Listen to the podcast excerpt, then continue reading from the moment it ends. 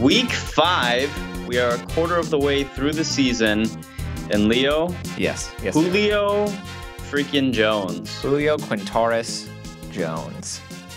Wow. Oh, my God.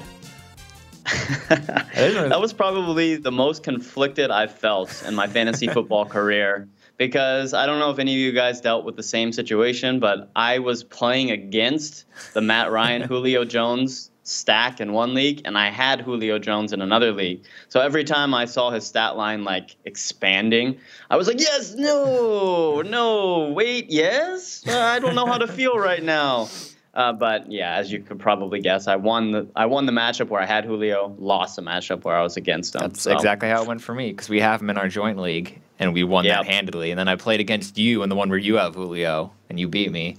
Just narrowly, too. Ugh. Finally, we had one of those explosive Julio Jones games, because he started off the season relatively slow. Yeah. I mean, he still had over 10 points in week 1 and week 2, but wasn't the Julio Jones special. Right. This last week was a Julio Jones special. My God. Yeah. 300 yards. Oh, man. Especially, I remember like flashing back to last Thursday, watching like AJ Green explode, and it's like, oh, man, we're already seeing the best wide receiver performance of the week. And then Julio's like, nah, I got this. It's going to be me. It's going to be me. It's going to be me. Exactly. But yeah, we're week 5 already. Season's going so fast. Yeah, we're already basically into playoffs. This is playoffs already, basically. Well, it might be for some teams if they're 0-4. If you're 0-4, it's time to win. This next week is make or break. Yeah, this is it right here.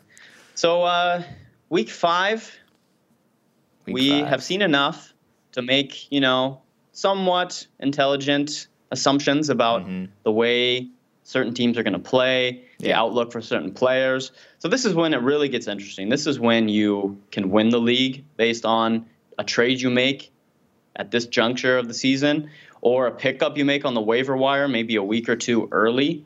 So this is the time. They always say you don't win your fantasy football league in the draft, and it's because right around this time in the year, there's always an acquisition off the wire. There's always a trade that sets a team up for the rest of the season. So it's time to start making those deals. If you've been stubborn, you haven't wanted to make any moves, there's a lot of fantasy owners out there that are like this. They draft their team, and they don't want to change it. But if you're 1-3, 0-4, you have to start making moves to set yourself up for the rest of the season. So we're going to talk about, obviously, some sell highs, some buy lows, and just general trade targets that you need to look at for the rest of the season. So let's start week 5 sells. Who are you looking to dump? Sells. Who are you breaking up with? I think the prime must sell for this week. Last week we had lots of soft sells. There was no like must sell. This week we have a must sell. Like get rid of him right now before things go bad. And that is Melvin Gordon, who is sitting here through 2 weeks, has averaged 2.2 and 1.9 yards per carry, both in very favorable matchups against Indy and New Orleans, two of maybe not the two worst run defenses, like Washington and Cleveland are probably worst, but those are probably the next two after those two. Like these are bottom of the barrel run defenses, and he couldn't get anything going, and it's because that O-line is already injured and depleted, and it's basically what it was last year, but it's being masked by these crazy touchdown numbers. 2 touchdowns last week, 1 the week before, and touchdowns just don't continue at that rate. I don't care. Like, he gets Oakland this week, and you're like, oh, that's like a pretty good matchup, but he just stunk in 2 good matchups before, so why is it going to be any different? Got to get out before the touchdowns disappear. And this is, like you said, this is what we saw last year, and Melvin Gordon was not good last year because the O-line just, it was a rotation. They were constantly getting hurt, and they were filling it in with these backup offensive linemen, and it was ugly for Melvin Gordon, and it has been ugly the last 2 weeks. Now, you've been okay if you've had Melvin Gordon on your team because of the touchdowns, but it's not really sustainable. And just look at San Diego's offense as a whole. They've already lost Keenan Allen. Okay, their O-line is banged up. They lost Danny Woodhead. It's basically Melvin Gordon, Antonio Gates is banged up, and Phillip Rivers. Melvin Gordon is going to be easy to key in on for opposing defenses because, who are they throwing out in the passing game? Yes, Rivers is always a threat. He's a great quarterback, But he's throwing to, you know, Dontrell Inman, who had a great week. Tyrell the Gazelle Williams, Tyrell Wellick. Tyrell the Gazelle. These are his top two receivers, guys. Yeah. It's not – these aren't barn burners. No. So opposing defenses shouldn't really feel too bad about matching up against a receiving game. And with the condition of their offensive line, it's going to get bad. It's going to get worse before it gets any better for Melvin. So now's the time because of the touchdowns. He still put up over 10 points in each of the last two games. And he started off the season hot. So he's put up good stat lines in every game. So hot. Get rid of him. Yeah, get rid of him. He should be easy to sell because of his production and his like soft schedule coming up. I spent like all last week trying to trade guys, and the thing I kept running into is that a lot of fantasy owners, their number one concern is, does this help me this week? Does this player I'm buying have a good matchup this week? And does the player I'm selling have a bad matchup this week? Like, and it's sort of like they don't even see past that. It's like, well, why would I buy this player if it doesn't have a good matchup this week? It's like, well, you're thinking for the whole season, guy. But you don't have that problem with Melvin because, like, Oakland is – it's perceived as a fantastic matchup. It isn't fantastic, but it is, like, it is positive. It is a good matchup. Well, Terrence West just ate them alive. Yeah, Terrence West. Someone named Terrence West just ate them alive. So, yeah, sell Melvin. Sell him as a top 5 running back. That's what his numbers have been. So I think you could probably sling him that way. Yeah, I mean, and with the running back depth right now, the landscape of the position, there are going to be teams out there that are desperate. And they see you coming to them with Melvin Gordon on a silver platter. And they might be like, ooh, you know, Antonio Brown. No, I'm just kidding. That would never happen. But still, you should be able to get really, really good value for Melvin Gordon. So this is kind of like, we were pumping to get rid of Jeremy Langford, like get rid of him now. Now, I don't know if Melvin Gordon's quite there yet, but he's close. Like, you do need to look at making a deal with Melvin Gordon. Yeah, he has to upgrade your team. He has enough good weeks that one bad week probably wouldn't torpedo his value, but it's still like this is his peak value because he's had like multiple good weeks in a row. And it's also a good week to be targeting guys to buy a bit lower on. Like, I bet you could do Melvin for Odell straight up. I wouldn't be surprised if that's doable. And I would do that if I was a Melvin owner. Oh, yeah, in a heartbeat. Yeah. I don't know if the Odell owner would realistically do that, but there are probably some people that are really low on Odell right now. Yeah. So it's worth a chance. I mean, you might have to add to that package, but I still would package Melvin plus another wide receiver to get Odell Beckham to upgrade that position. So Melvin Gordon, top sell of the week. Top sell of the week. Another sell that you wanted to talk about. Yes. Due to schedule is the Crowell. Isaiah Crowell. This is he's been great through the first 4 weeks of the season. He only had one sort of down week, and that was against Miami, who are sort of shaping up to actually look like they're a pretty good run defense. Miami's kind of getting perceived as this trash fire defense across the board. When actually they have a pretty good run defense and a good pass rush. It's just their secondary it's nothing. There's no one back there. Yeah. So you can throw on them very easily. So that was really his only down matchup. And he had good games against Philly and Baltimore, who are, you know, looking like really bad matchups too. But they were from big runs. And then he runs all over Washington, which anyone can do.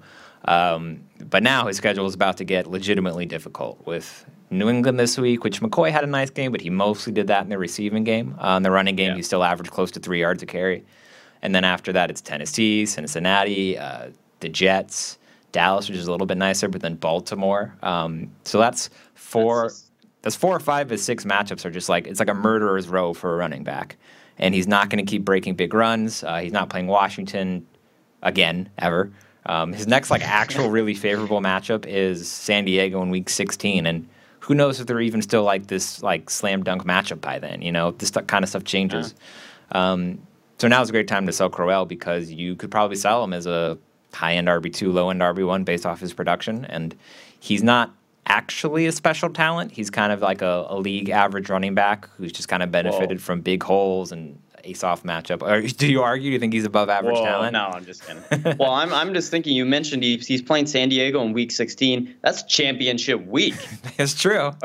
Are you just stashing Crow for that championship matchup? No, you sell him now and then buy him back in like week 10 or week 11 for that matchup. That's the play. That's the play with Crow.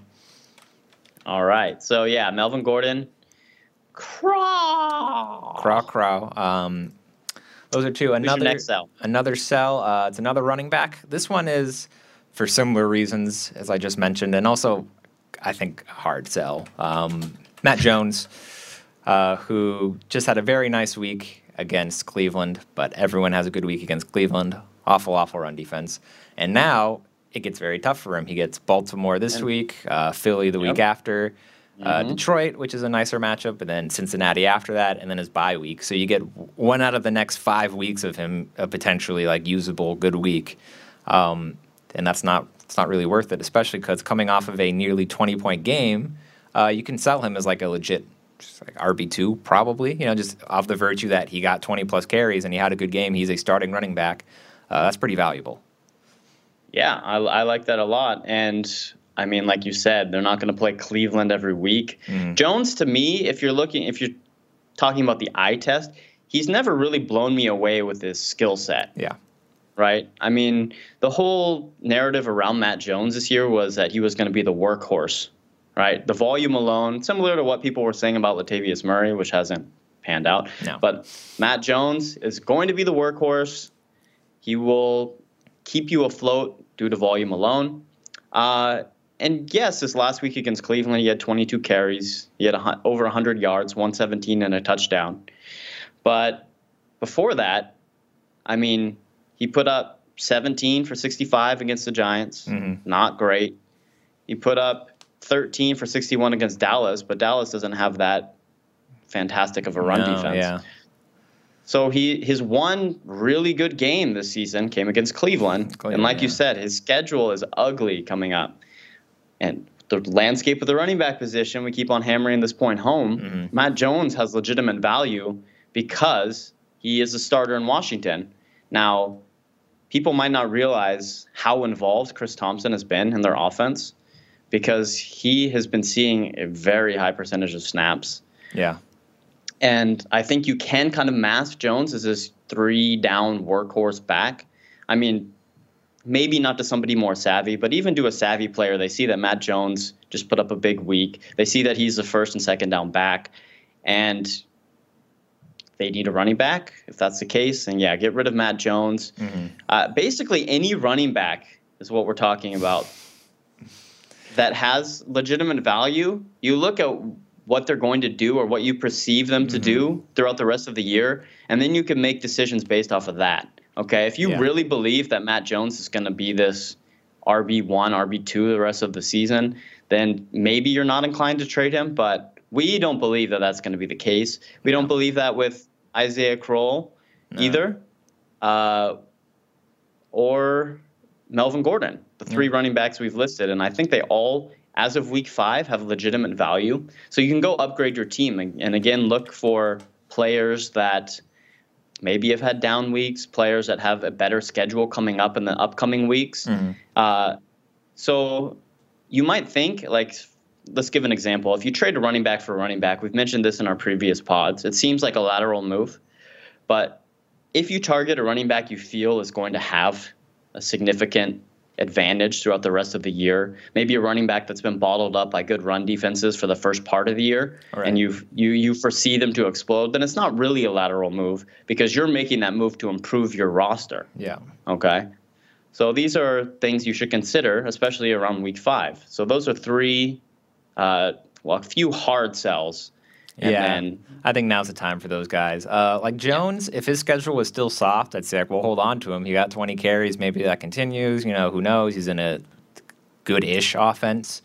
But like the schedule is just so rough that it's not. I don't think we saw that against the Giants the week before, and he didn't do that much. So yeah, I think you got to get out from under him now. Another sell to pivot off of running backs to the wide receiver position. T.Y. Hilton. Thank you, Hilton. Thank you, Hilton. Thank you, Hilton. Yeah. This is really just that the Colts look really bad, like really, really bad. I'm not sure why they're this bad, but they are. And the offensive line is bad. Yeah, I guess that really, really. And I mean, the T.Y. people were pumping T.Y. Hilton because Moncrief went down, so I think he still has that value because you can sell him as the wide receiver 1 to Andrew Luck. But, I mean, last week in London, he caught a touchdown pass, but he wasn't really involved for 3 out of the 4 quarters of that game. Yeah.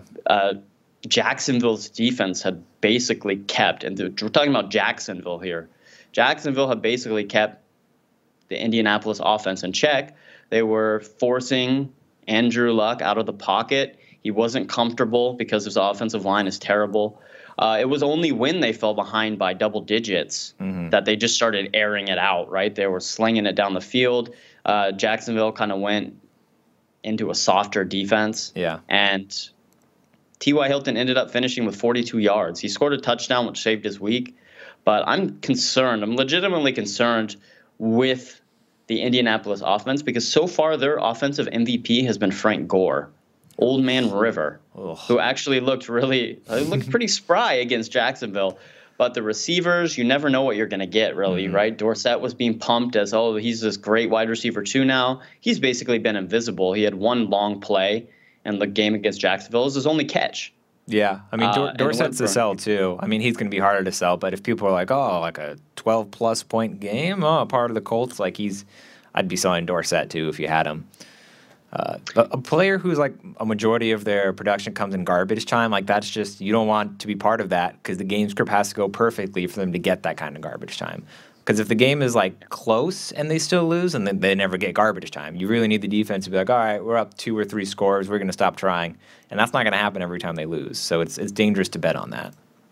Yeah, and I mean, they get Chicago this week at home, which should be an okay matchup, but Chicago last week, they basically kept what had been a high-flying Detroit offense in check. Marvin Jones, the greatest wide receiver in the history of the NFL. No longer wide receiver one. Numbers. Yeah, Golden Tate was invisible again. Yeah. So they basically, and Matt Stafford looked terrible against Chicago. So I don't think Chicago will be this home run matchup. And then after that, T.Y. Hilton gets Houston in Houston, which is typically a tough matchup. Tennessee, they're a great run defense. Pass defense is mediocre, so that's not the worst matchup. But then you get Kansas City, Green Bay, and a bye. So schedule, I wouldn't say is terrible. It's definitely not favorable. I think it's probably lukewarm. Right. And then he has his bye. So I think now would be a nice time to sell T.Y. Hilton. Okay, you have the whole Moncrief's out. He's the guy. He's put up double-digit points in each of the last 2 weeks, including that amazing game against San Diego. And I think he has a lot of value right now. You definitely sell him as a wide receiver one. To go get maybe a running back that you feel will have a big second half of the year. Yeah. How would you feel based off of what we saw from Green Bay before their bye week? How would you feel about trading T.Y. Hilton for Eddie Lacy? I would do that. Yeah. I think that's a very doable trade. Yeah. It sounds realistic. Yeah, I would do that. I think Eddie Lacy is we mentioned him as a buy low last week. He's harder to buy low this week just because now he's back. The owner who held them through the buy is no, sorry, I'm using them. But yeah, I would do that trade. I would do that. Yeah. Yeah, I'd definitely do that as well. All right. Let's move on to our last sell. This is the rare quarterback sell, and that is Matt Ryan. Yes, he's been amazing. Yes, he's been the best quarterback to ever play the game. But he's done it against very soft matchups. I don't care what you think of Carolina. They were elite last year. They're not this year. We've seen that, Matt Ryan lighting them up wasn't a product of Matt Ryan is now this amazing quarterback. It's that this defense isn't good this year. We saw Blaine Gabbert have a good game against them. And, the only reason Sam Bradford probably didn't is that the Minnesota defense was so suffocating. They didn't, the offense didn't need to do anything. He still had a respectable game. Yeah. He managed the game well. Yeah. Yeah. So, and right now, Matt Ryan goes into Denver, which is an awful place, and then into Seattle, also an awful place. He's in for probably two worst matchups you could have for a quarterback besides Minnesota, I guess, at this point. Yeah, Minnesota. So, he's a quarterback, so who knows how much you can really get. But honestly, anything. Anything that's better than, a waiver wire pickup I would do because he's not usable for these 2 weeks. And it's after that, his value is completely gone. His schedule softens up after those 2 games, so I guess if you want to hold them on your bench for 2 weeks, you could use them again after that. But there's nothing wrong with probing around and try to sell him off of this 500-yard, 4-touchdown game. That might get you something. Yeah, well, definitely. You could look at upgrading your quarterback position too. If you feel that, if you really believe that Matt Ryan is a mirage, because we've seen him start the season hot. I mean, the Falcons they came out of the gate blazing last year, almost the same exact script. And then they fell apart in the latter half of the season. I mean, you could potentially find a quarterback for quarterback deal, which I wouldn't be opposed to. The problem with trading quarterbacks is they generally don't demand a lot of value. So even though Matt Ryan has been amazing, unless everything aligns perfectly, it's probably hard to trade a quarterback for like a position player of value, unless the team is really, they perceive the quarterback position as really important. And you know your league better than we do. So if you have guys that are playing in your league that really love the quarterback position, then yeah, definitely target them with Matt Ryan, because he is the #1 fantasy player in football right now. Yeah, a good person to target would be whoever owns Russell Wilson, because if they drafted him, they probably drafted him, like they had to draft him high to get him, which means they're probably not the type to stream quarterback in the first place, and now he's on his bye week, and they're probably scrambling to figure out what to do, and like, oh, no, look, you can have Matt Ryan, and you can get, you know, some position player. I'm not sure what caliber, but like if I would take like Sterling Shepard for Matt Ryan, and that might be doable. I mean, because he's probably like a bench player for that person. Yeah, I mean, I would take any startable position player for a quarterback in a trade, but I would also look to, I mean, you look at the rest of the season matchups, you know, like we're talking about earlier, setting yourself up for victories throughout the rest of the season, down the stretch and into the playoffs. Now, it's probably a little bit too early to be looking at playoff matchups. I mean, you have to get there first, right? So you want to look at the schedule leading into the playoffs, and then or maybe around week 10 you start looking at, okay, who has a better playoff schedule? How can I set my team up to succeed in the playoffs? But right now the goal is to get to the playoffs. Look at quarterbacks that have really cakey matchups in the next 5 weeks or so. That could really, really help you get into the playoffs, because Matt Ryan doesn't for the next couple weeks. He won't have soft matchups like he's had at the beginning of the season until, well, I don't know. I mean, his start was really, really easy. If you look at his schedule from here on out, he has Denver this week in Denver. That's a scary matchup, like you said. Seattle, terrible. San Diego, and then Green Bay at home. Those are probably pretty cakey matchups, and then Tampa Bay. So he gets 3 relatively soft matchups after that. So, I mean, if you can't find anything for Matt Ryan, he's not like a super hard sell because of his position anyways, because you might not be able to receive anything for him. So you could legitimately hold him on your bench for a couple of weeks. I don't like keeping quarterbacks on my bench, though. I don't either, no. So... I mean, and then if you look at his schedule after that, he gets Philadelphia, which is a pretty good defense. Then his bye. Then Arizona, who by week 12, they haven't been good so far. But coming into the season, they were supposed to be an elite defense.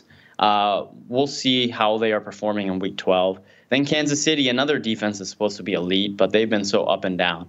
Then Los Angeles, who's been good. San Francisco, Carolina. That's his playoff schedule right there. Rams, 49ers, Carolina.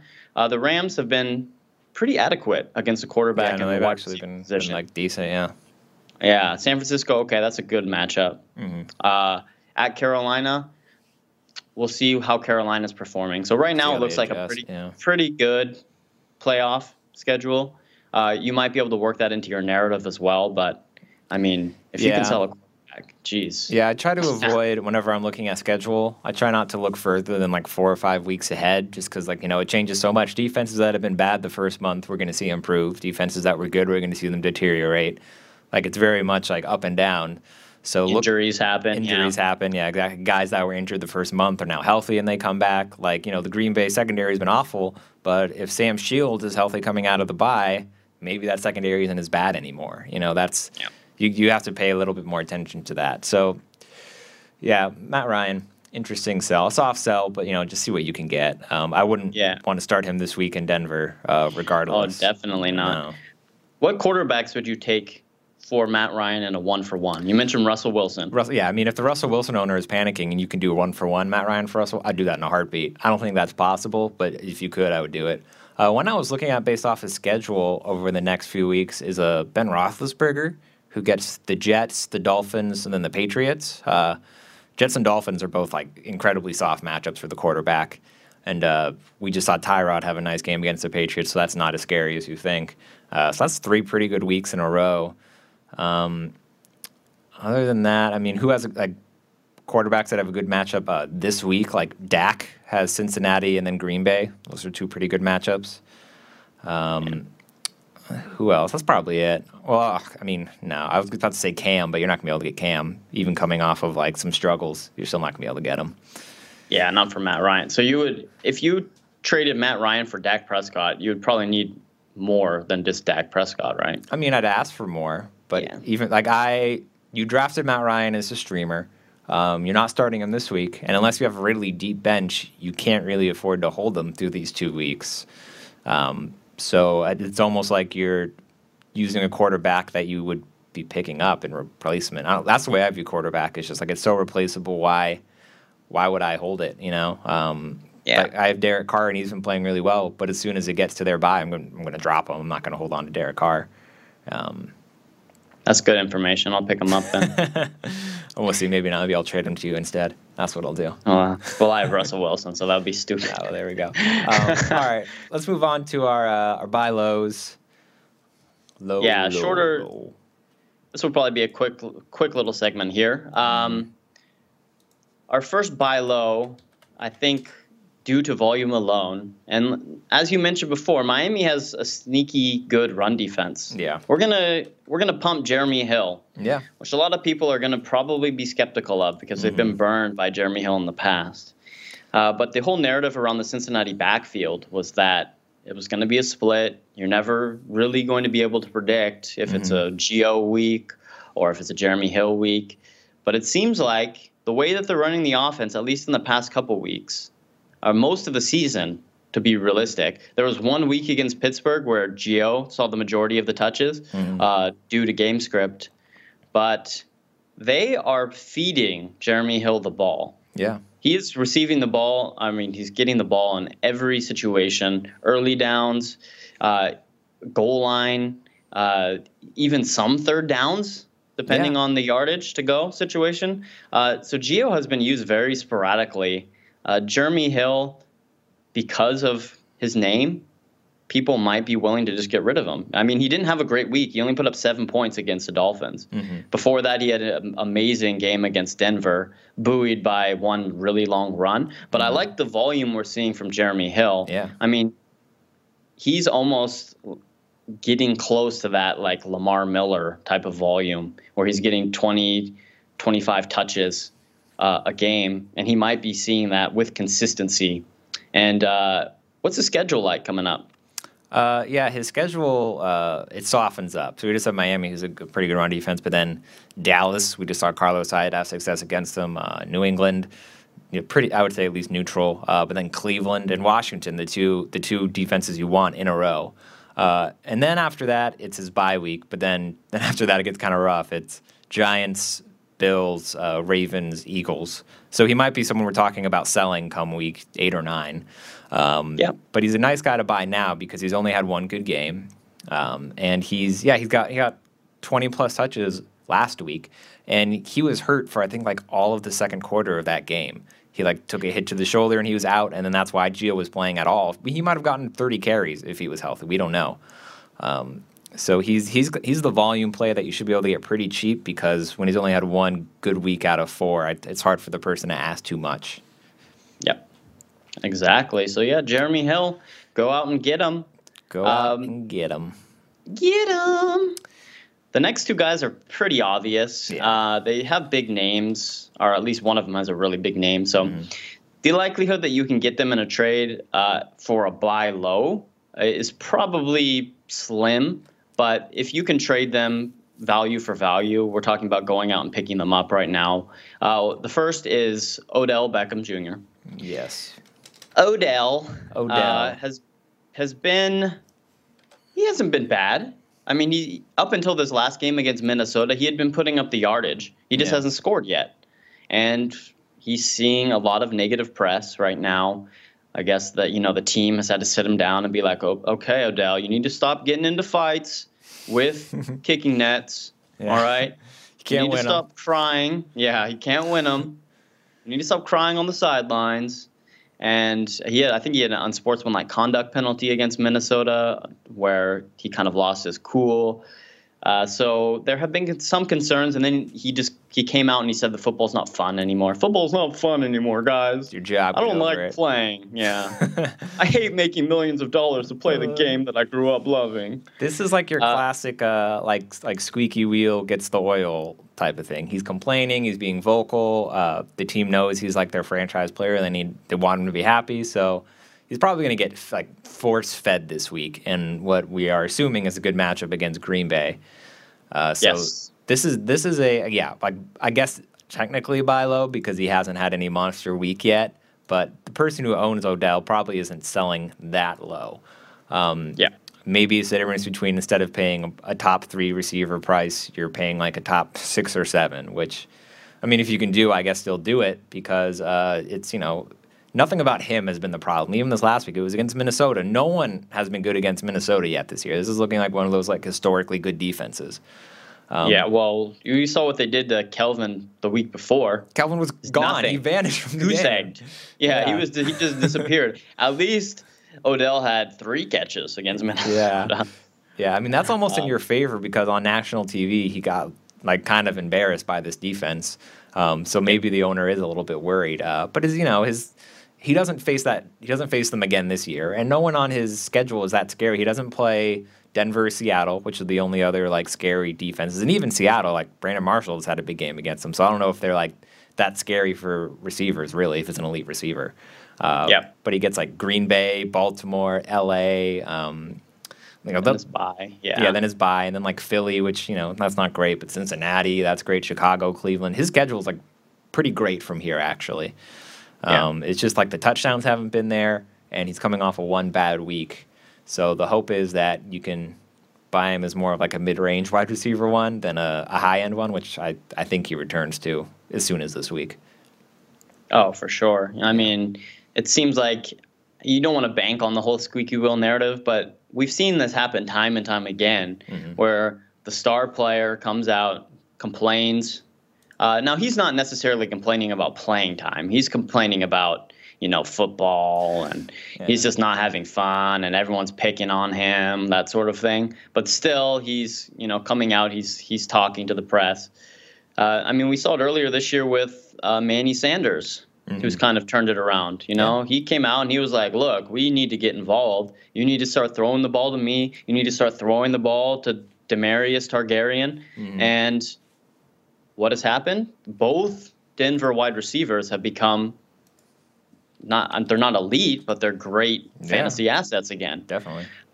So I think we'll see Odell turn around. And again, this is probably isn't really a buy low, maybe a buy for lower than you would have been able to buy him at the beginning of the season.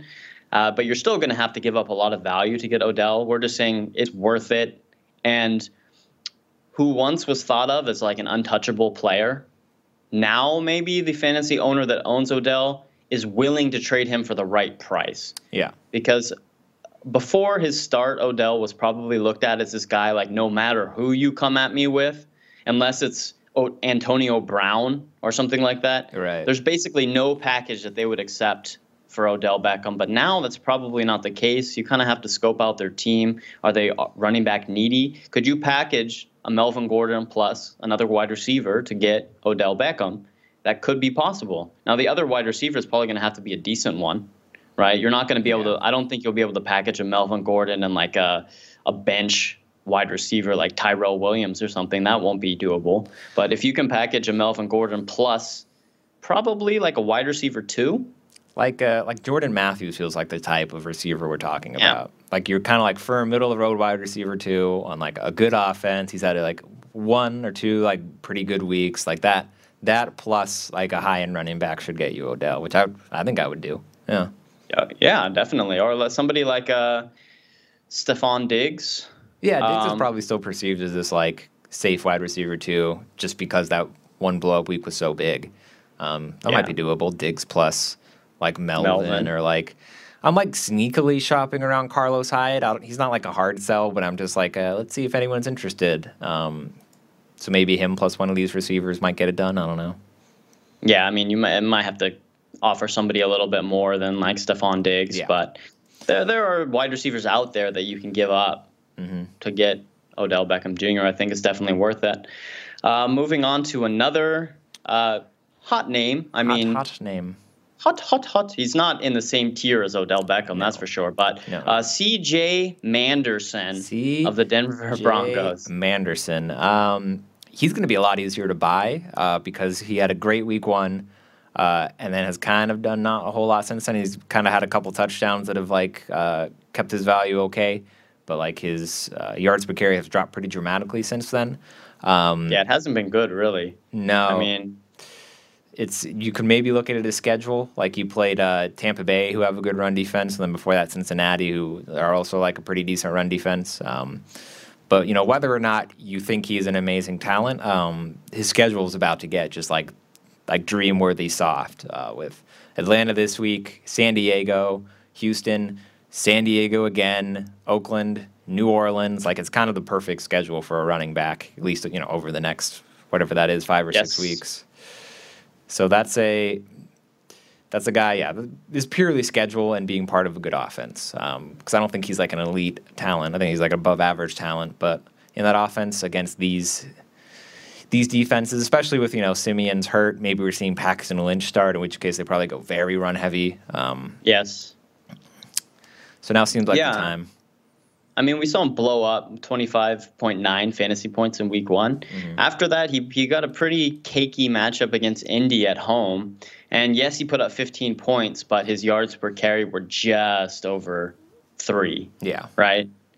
Well, like 3.5, 3.6 or something like that. Yeah. So, okay, maybe not like abysmal, like Melvin Gordon's been putting up the past couple of weeks, but still not that great for your starting running back, your workhorse back. You want them to be around 4+ yards per carry.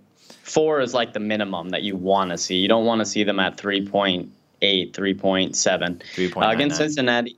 Yeah, 3.99 against Cincinnati. He had 14 rushes for 37 yards. So again, that was bad. That's under 3. Okay, and then Tampa Bay, 19 carries for 49 yards. Again, that's under 3. So the last 2 weeks, he's been under 3 yards per carry, and we actually saw Booker get more and more involved in the offense last week. I'm not saying that Denver souring on C.J. Anderson. But you can spin it that way if you're trying to get him in a trade. Yeah. Just look at his yards per carry. He was saved by a touchdown last week because against Cincinnati, he only had 4 points fantasy-wise. Against Tampa Bay, he had 11 points with the touchdown. So this touchdown basically saved his day.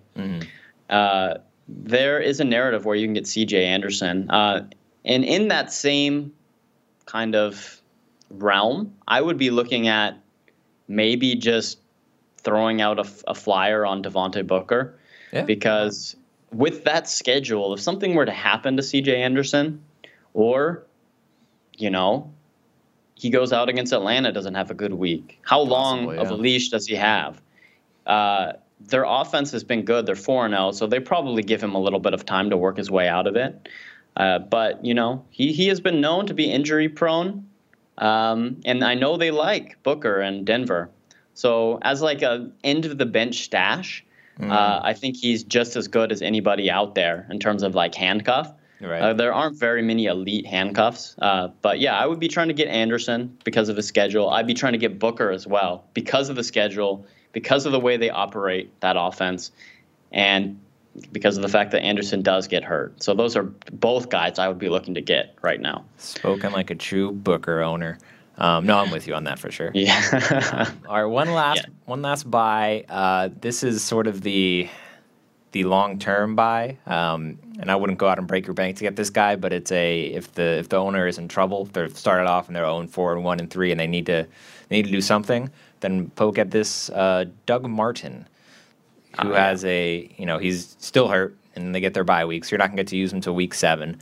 But then after that, his schedule, my lord, San Francisco, Oakland, Atlanta, Chicago, Chiefs, Seattle, that's not great, San Diego, New Orleans, Dallas, New Orleans. That the playoff stretch, New Orleans, Dallas, New Orleans, that's the best running back playoff schedule right there, unless New Orleans somehow figures out how to play defense between now and then, which I feel confident that defense will still be bad. Yeah. So, yeah, this is the long-term play. If you're like 4-0 or 3-1 and you're like, yeah, I think I'm going to make playoffs, and you have some extra assets, Doug Martin is a guy to sort of target with those. Yeah, I mean, if you are 3-1, 4-0, you feel comfortable in the next couple of weeks with your depth. Mm. Would you go out and make a Melvin Gordon for Doug Martin trade? Oh, man. I would, and I bet you could get something to go with it. Like, I bet you could be like Doug Martin and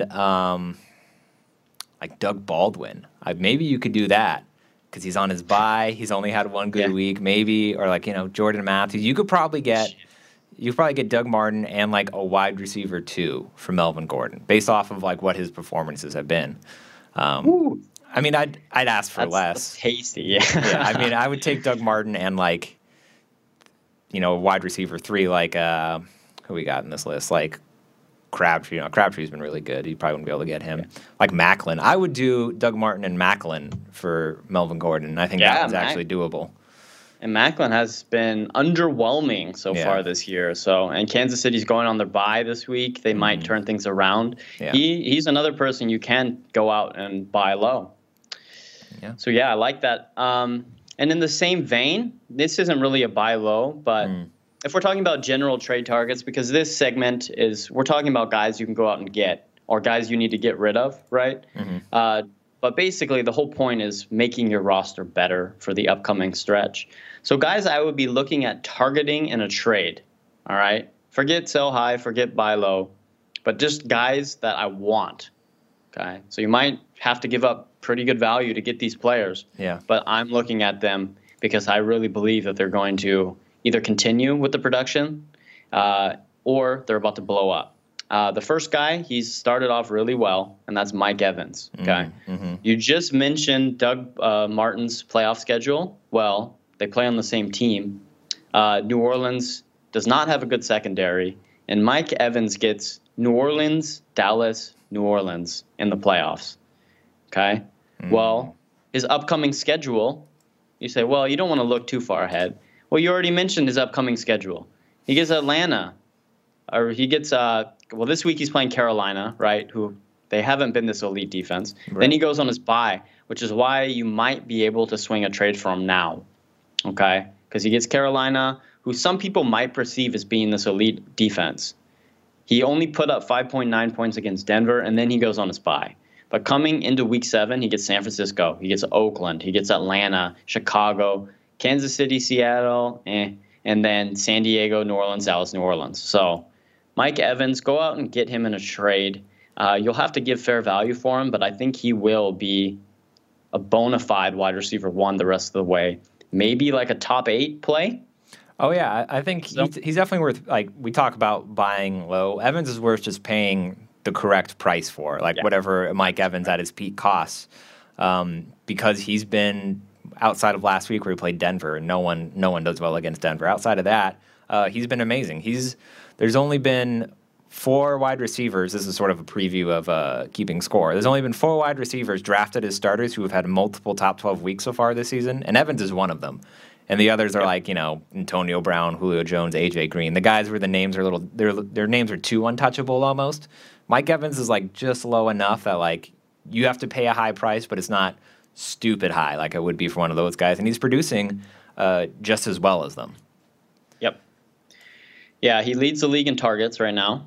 He has 48 targets, right? He's the wide receiver 6 in terms of production.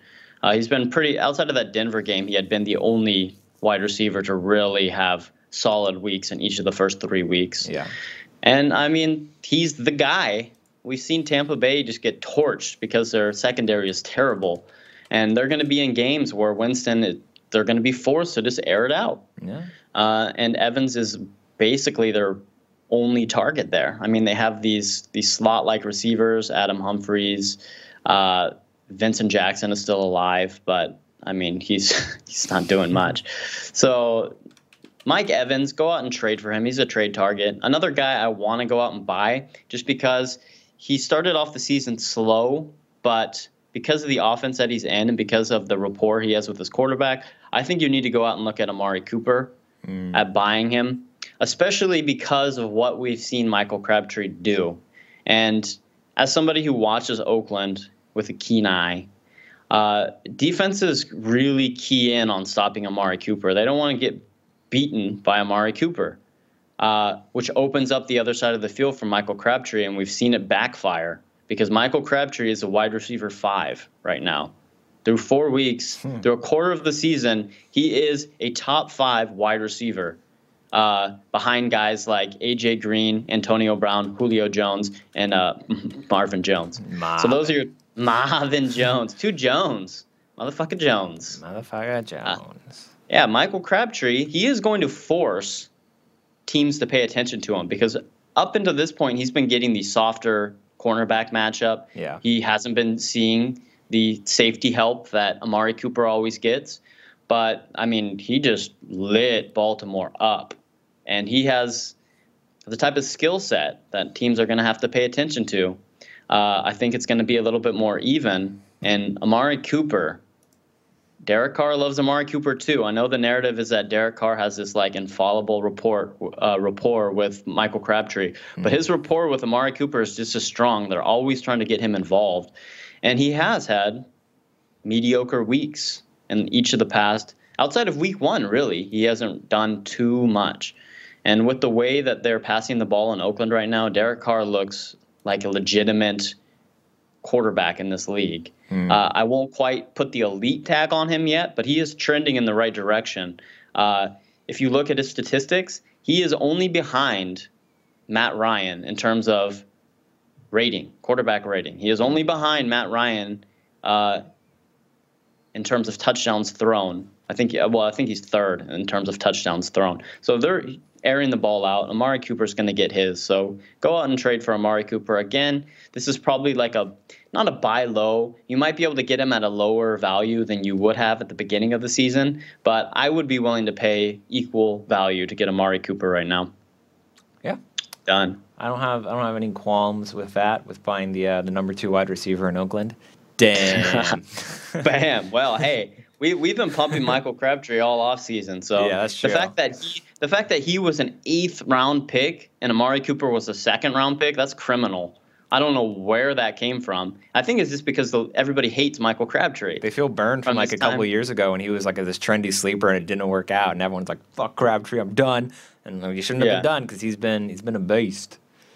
He's been a beast, man. And his hands, I don't think he drops anything. His hands are they're sticky. He's got them sticky hands, the stick 'em. That last touchdown against Baltimore, my God. Totally. He just reached up those mitts and snatched it out, tapped the toes in the back of the end zone. That was a beautiful throw, classic football catch. Yeah. Well, it was beautiful. I don't want to pump the Raiders too hard. Oh, okay. 3-1 Oakland Raiders. They're back. Raiders. Okay. So that's it. That's it for our buys and our sells and our targets. Yeah. Our trade talk. Trade Corner is done. So follow us on Twitter at BenchDaff, FF. Send us your questions. We are happy to answer them. Comment on our YouTube videos. We really appreciate you guys watching our videos, commenting. You make us want to make more content, so keep on doing it. Yes. Ding! Exactly. Like, comment, subscribe. Be our best friends. And please. And we will catch y'all on the flippity floppity. Flippy floppies.